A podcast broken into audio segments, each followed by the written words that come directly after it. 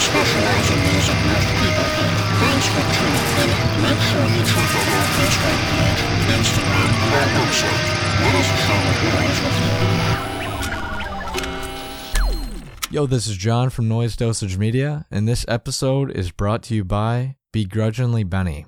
Interested in putting something horrific and grotesque on your next piece of merch? Benny is tucked away in the fiery depths of COVID quarantine, blasting the filthiest of old school death metal and drawing hideous creatures that he is waiting for you to adopt. Go over to Instagram and follow at Begrudgingly Benny and contact him if you would like some really weird original art for your band or label. Super professional, highly recommended. All right. What's up, necrosexual? Um, my first question to you is what, you know, is the most memorable interview that you've ever like hosted? Hello. How the hell are you? And that is a tough answer because selecting a favorite interview, it's like selecting a favorite child, maybe a favorite. shut up. Maybe like selecting a favorite guitar riff, a Slayer riff that's maybe more accurate for me. And they're all special, uh, except the ones that suck. And there's there's been a couple lackluster ones, so it's easy to say which ones are my least favorite. but right, right. on the highlight reel of my interview uh, career, I would say Mille Petrozza from Kreator. That was a wonderful chat that we had. The dude has a sense of humor, and he's super cool. And still, you know, gave me a shout out the other Halloween, which was mad cool. Of course, Abbath was uh, What Yeah, Dream yeah. Come True. Gary Holt from Exodus and Slayer. Another heavy metal hard on right there. I grew up listening to Exodus, so anytime I get to meet a, a Thrasher veteran, that's uh, that really makes my heart skip a beat. And then I have to also say the Necrosexuals Lair. That was uh, kind of a low budget, do it yourself, public access style uh, late night talk show interview thing that I did with my buddies at Scrapple TV. And we got to interview Steve Grimmett from Grim Reaper, and then also the band Master on two separate occasions. And uh, Nice. that that I really enjoyed. So there's there's been a lot. I'm I'm lucky. I'm blessed that I've been able to raise hell and gain a little bit of heavy metal dark knowledge from the hell races all over the world. I saw that you just talked to Luca from Necrot. Yeah. How was that? Yeah. He's Dude, awesome, dude. He's a cool dude. Yeah, he's stoked. I love to talk to people that are just excited about metal and enthusiastic. That's a big part of it. And he has a lot of enthusiasm. So it was uh, super fun to talk to. And just same thing. Like I interviewed, not for my YouTube channel, but a couple months ago, I interviewed Steve Tucker from Morbid Angel. And, you know, Steve and Necrot went on tour together, and you, you can tell they were just like kindred souls because they were both like just really enthusiastic and stoked to talk about not just their band, but just talk about albums that hold a special place in their hearts and kind of geek out with music. So anytime you have that sort of friendly rapport with somebody, that makes for an exciting conversation from the dark side. Now, I watched a lot of the interviews, and you had that same question of, you know, the biggest album that, you know, is in their heart. You know, Luca did Death. What about you? I don't know if you had an interview just talking about your favorite album. Yeah, that's funny you say that. I, I have not. It's one on one with the Grim one is a format that I've been doing on my YouTube channel, especially with quarantine. It allows me to have a little bit more of a long form discussion with my guests as opposed to when you're on the road, they're on tour, might be maybe have 10 minutes backstage. So this is a little bit more relaxed, a little bit more long form. And let's face it, heavy metal fans are fucking geeks. We all super passionate about our, our music and we can debate it and have philosophical arguments and, and really dive into the nuance and lyrics.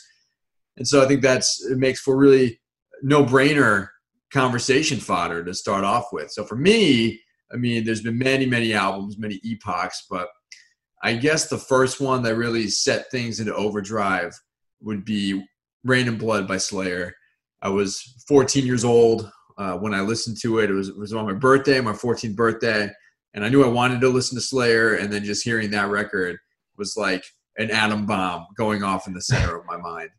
And I know that I've said that before, and I'm sure it's many, many other people have that that album So it might not be the most original one, but it, that was very a significant turning point for me because that that was re- really put me down like the left hand path. Like I knew right away. Like I had listened to Metallica previously, so I was mm-hmm. already into heavy metal, but like Slayer was what really kicked it into like Lightspeed and going to like the stars of like pushing the limits of what The I evil shit. yeah, yeah, Yeah. and so Now- that- Yeah. What? Well, you know, like, where did you see that record?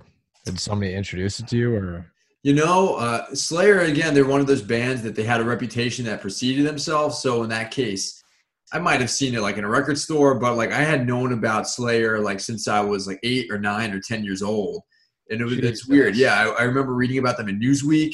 I was like a very well read like eight year old necrosexual, so I read like Newsweek and shit. I remember there's an article about like some I think somebody either died or there was I think it was like murderers that had like claimed that they were inspired by the song Necrophiliac by Slayer and I remember reading the lyrics I was like whoa these guys are fucked up.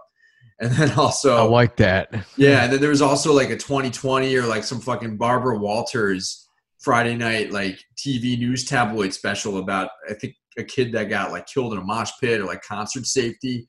And again they mentioned Slayer on that. And then again, when I was 10 years old, I was actually hospitalized with pneumonia. And I had some friends visit me in the hospital, and they gave me a guitar player magazine.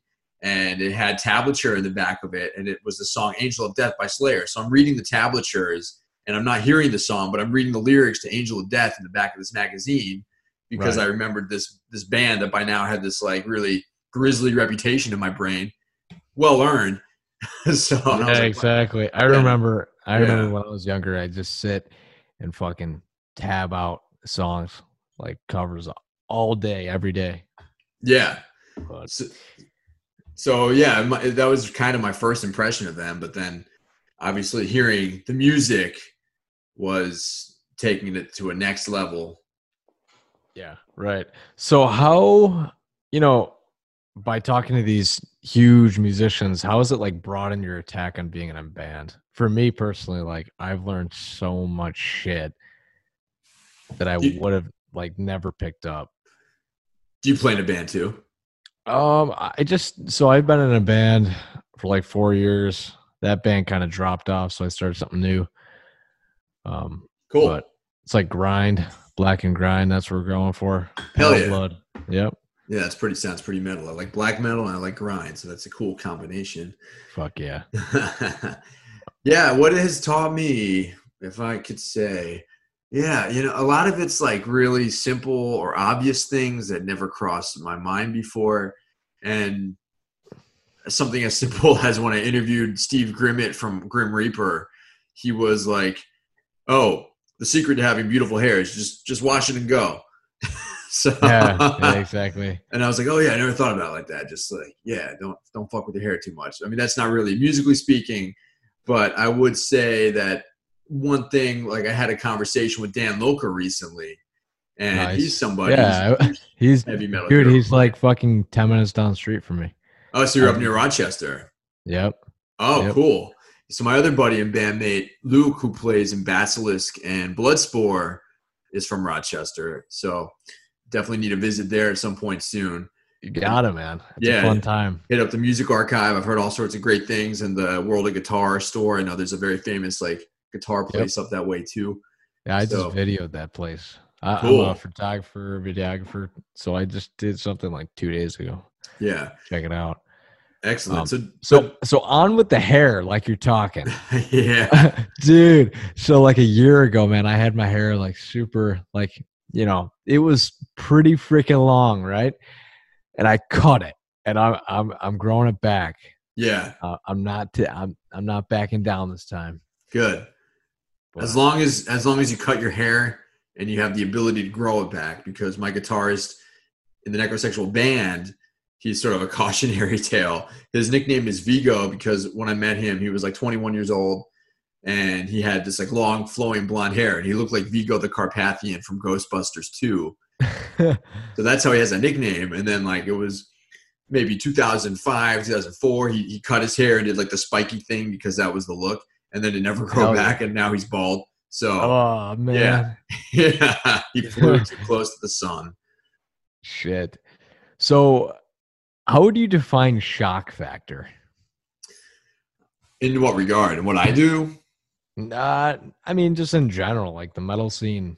Yeah, I think I think it's sometimes the most shocking thing you can be is honest and authentic, as as contrived as that may sound. But with heavy metal, like a lot of the most innovative shit is going on like 30, 40 years old. So the things that were shocking back then that created the genre, things like Venom or Alice Cooper or Slayer or black metal, of course, the Norwegian scene. They went a little bit overboard, a little bit overzealous there, and right. all of that. They were all respectively shocking for their time, and in some ways, maybe still. But you have to recognize that you can't catch history in a bottle. So yeah, yeah, I've been saying that since the fucking beginning of this podcast, man. Yeah, like sometimes you have to just keep it, go back to basics, and it's really about being how you present yourself with attitude and daring to be different not just for the sake of being different, but being different. Uh, and it's not always just a matter of having the most brutal album cover or the most outlandish lyrics or the most guttural vocals. I mean, you, you can do those things, but um, yeah, I mean, I don't. I feel like most people don't listen to heavy metal anymore for shock value. It's like yeah, there is no yeah. fucking shock. Like yeah. everything's been done. Um, the one thing that always comes across is like a, a, big topic I talk about is how these bands, you know, they say that they're like innovating shit. And I'm like, that is true, but it's like to an extent. Like it, it's very hard nowadays. Yeah, it is. And it and it's sometimes it's not at fault of the bands, but I do yeah. I hear a lot of bands uh, extreme metal bands, or not just extreme metal bands, like kind of across the board. And and I'm I'm partial towards it too. There's a, there's a great revival of like really classic sounding speed metal and things of that sort, and I'm like all about it, even even if it sounds like purposely vintage because it's speed metal. So on one hand, I could I'm like totally cool with that. On the other hand, like there's a lot of music with some of like the new wave of death metal bands or even black metal bands or some of the more extreme stuff. And it, it just sounds like they're all just taking all of their favorite bands and reinterpreting that. And they're doing a great job of being faithful right. innovators. But because it's already done, been done before, it to me, I'm a little bit underwhelmed. Like I want to hear something new. If uh, unless you're really, really excellent at capturing a spirit, but one of the things that I always enjoyed about metal discovering it like a lost culture was that in the 80s and in the 90s there were so many different bands and they all sounded different. And there was a lot of one-upmanship and the bands were trying to play faster than each other and more extreme right. than each other and to outriff each other but they were also there's a lot of difference a lot of variety. And that's out there too. I mean there's so many bands in just the the vastness of cyberspace and Bandcamp or just otherwise. So there, there is a right. whole lot of music. There's no, there. there's no more MySpace, dude. yeah. I, I, you know, the one thing that gets brought up by the old timers is fucking uh, cassette trading, and I'm like, what the fuck is that, dude? and like, I just, I don't know. I I wish I was fucking born in that era. Yeah, it just it just sounds like born too late. Yeah, I'm like son of a bitch, man. I watched like old shows at the Bug Jar of like fucking um, I think it was Cannibal Corpse or something like that. I don't I don't know. Yeah, it was some bigger band, but they fucking packed the place. Everybody's crowd surfing and shit, and it's like a fucking four by four room. Like, yeah, you don't see that no more. I know it's tough. I was definitely I was alive for some of that, but too young to appreciate it. So I feel like the closest thing I have to tape trading is like burning CDs, and even that's like 15 you're going on 20 years old. They don't even make like CD players anymore. But yeah, it's like fucking Spotify. Yeah. That's it. yeah, but tapes are making a comeback. There's a lot of bands that are, are selling out of their cassettes and and vinyl. So there's still there's still a, like a small like on a smaller scale, like people will still collect. And I think that there is something really authentic and and people still enjoy physical media, whether it's cassette tapes or vinyls. I, am a CD guy. I like CDs, but uh-huh. I like I like cassettes too, and I like vinyls as well. So that you know, the, there's many there's many ways to to hear the riffs, but things are different. Things are always changing. I always uh I try to go for vinyl nowadays because I always fucking crack the the freaking discs with CDs all the time. Step Right. on them in the car. yeah, Son of a bitch, man. It's so annoying. Um, so what makes you gravitate towards black metal? I think it resonates from a very honest place with me. And like I had mentioned with Slayer, I was essentially a thrash metal kid first. Definitely grew up on thrash metal, and then the black metal that I that really grabbed me, like first and foremost, was Venom, and then from there, that was kind of a gateway to the later stuff from from Norway and various black metal hubs all over the world. There's it's the cool Right thing on, about yeah. metal. It's on every country, on every continent. There's regional varieties of metal. There are flavors of metal or death metal or black metal. You know, in certain parts of the world, it's kind. it's it's very culinary in a way. Your Right. musical palette. I want to see Watain. Mm, they I they put on a to see them. show. Yeah, I have. I haven't either. But uh, they're yeah, you'll definitely wear a rain jacket because you might get in the splash zone with all the pig's blood. Yeah, exactly. I want to. I was supposed to go to the one in Toronto, but I don't know what the fuck happened. But I was like, son of a bitch, man. Like, there's a few black metal shows that come around here, but I don't know. It's very limited. Yeah, Autune, Autune plays are pretty sweet. yeah, they're a newer band. I know of them. Yep, they're awesome. Yeah, I think with black metal, especially with the type of music like Venom and Immortal, uh, Darkthrone too, it's a lot about attitude. Venom, especially, they nailed the attitude, the super over the top, the brashness, the arrogance, being in your face, and then also kind of being uh, jokers. You know, Venom are humorous. You can tell they're grinning, they're having a good time. That's why I prefer that style, that attitude, than a lot of like I call it sad boy black metal, where they're being super grim in the woods and and presenting a very specific stoic image.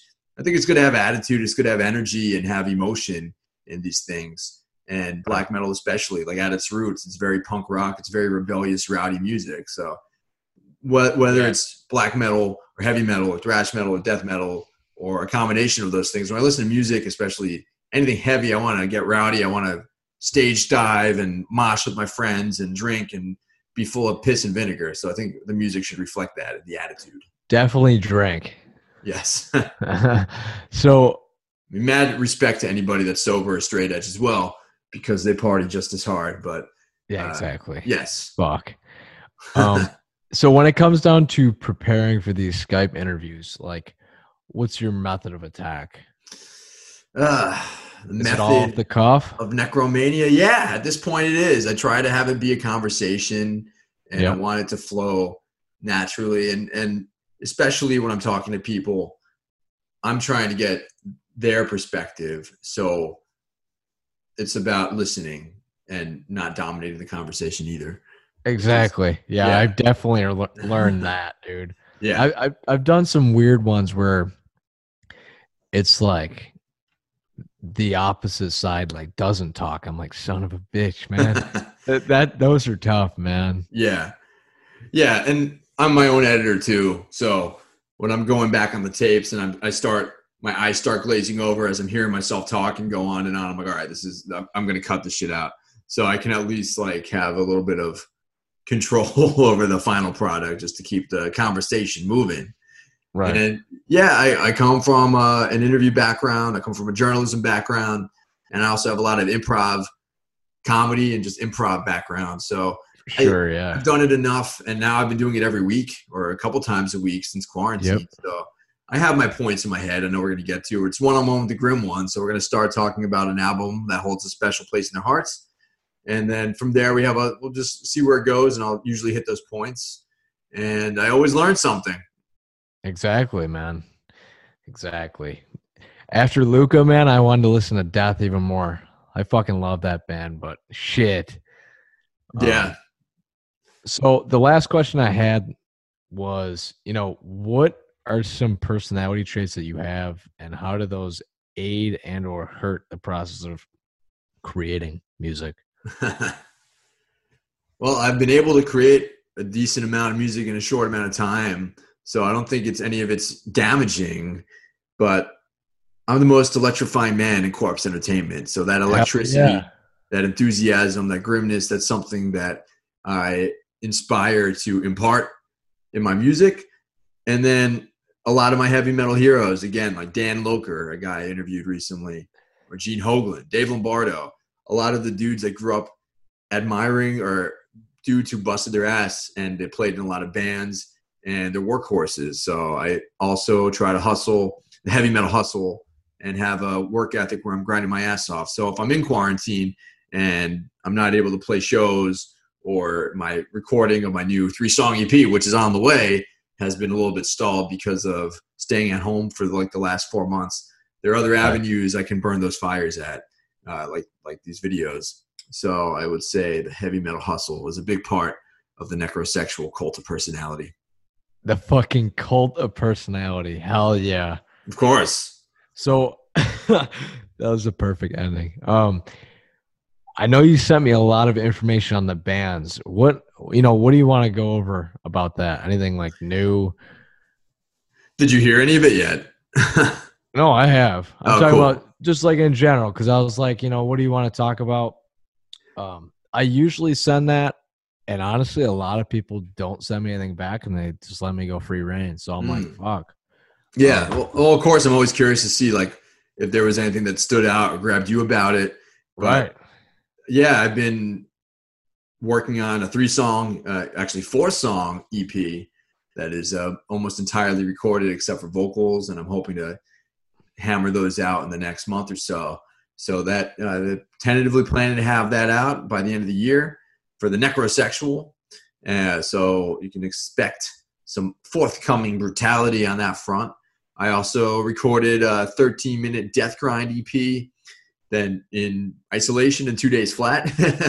Nice. Dude, Yeah. I've been wanting to do that for a long time. yeah, yeah, it was it was a very special and intense two days because it was with me and my occasional bandmate Ryan Kleeman. These were all of like his twisted songs that he's written over the years, and he never thought he'd get around to recording them. And I was like, dude, send me, give me something to play. I'm fiending for action here. So for two days, I just like did a crash course, long, learned all these songs, recorded them in about 48 hours. So it's uh, up on Dragon Knight.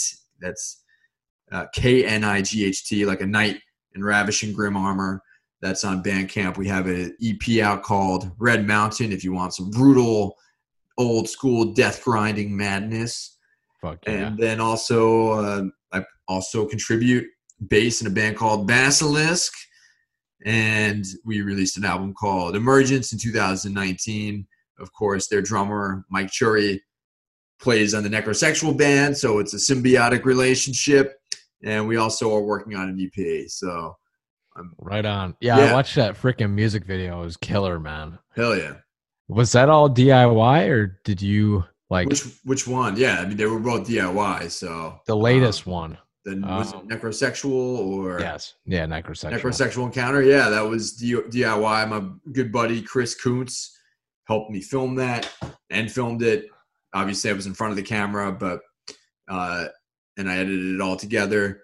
And I got to give respect to another Philadelphia musical collective known as Evil Sword, who let us use their house and basically transformed their living room into what looks like a horror set. So that was Yeah, it looks fucking crank out. sick. I was like, damn, dude, they actually went all out on this. Yeah, yeah, I'm excited to, to do more of that. I think that's one benefit of the the quarantine. If there is a benefit of having life come to a grinding halt, the trash fire. yeah, exactly. If there is one benefit, it's giving everybody a chance to kind of take a step back and kind of uh, refocus their creative energies inwardly. And Right. if you're if it means you have to create at home, then so be it. But I think that people have already began finding solutions, and I look forward to that. You know, hopefully, sometimes in the next year or two, we'll do another one of those do-it-yourself videos, whether it's in my own apartment that I transform or in the woods somewhere. We'll see. Hell yeah. So this is the last question. I I ask this every freaking guy on the podcast. Who should I talk to next? Who's like someone interesting? Mm, that's a good one. That is a good one, and and you do have a good list of people that I saw off the top of my head when. I was going through your. You, like you spoke with Luca from Necrot, right? Yeah, yeah, Yeah. Luca. Whole bunch of shit. I would Gatecreeper, Gate Creeper, yeah. Pig Destroyer, J Hoff films. Have you spoke with Joel Grind yet from Toxic Holocaust? I have not. That's one off the top of my head. I know he just put out a new EP called War Ripper because Okay. that's another dude that's always aside from his main band, he's always like cranking out side projects left and right. So I spoke with uh, Joe a couple months as well, uh, a couple months ago for our one on one the Grim one. And uh, who else? Yeah, that's that's one. You can do Joel. Okay. yeah. I'll give you a suggestion. Uh, Tormentor from Known Slaughter. Ah, I'm a, He's a cool. He's a cool dude to talk to. who does he, what does he play in that band? Guitar. Guitar, hell yeah. Yeah, Nunslaughter. That's a band I've listened to since I was like 15. And Yep. yeah, they're they're out there. That's a good idea. I might take you up on that. Yeah, do it. I'll I'll text him also. You want you want? yeah. Cool. Yeah, put help me help me make the connection. We'll do it. Fuck yeah.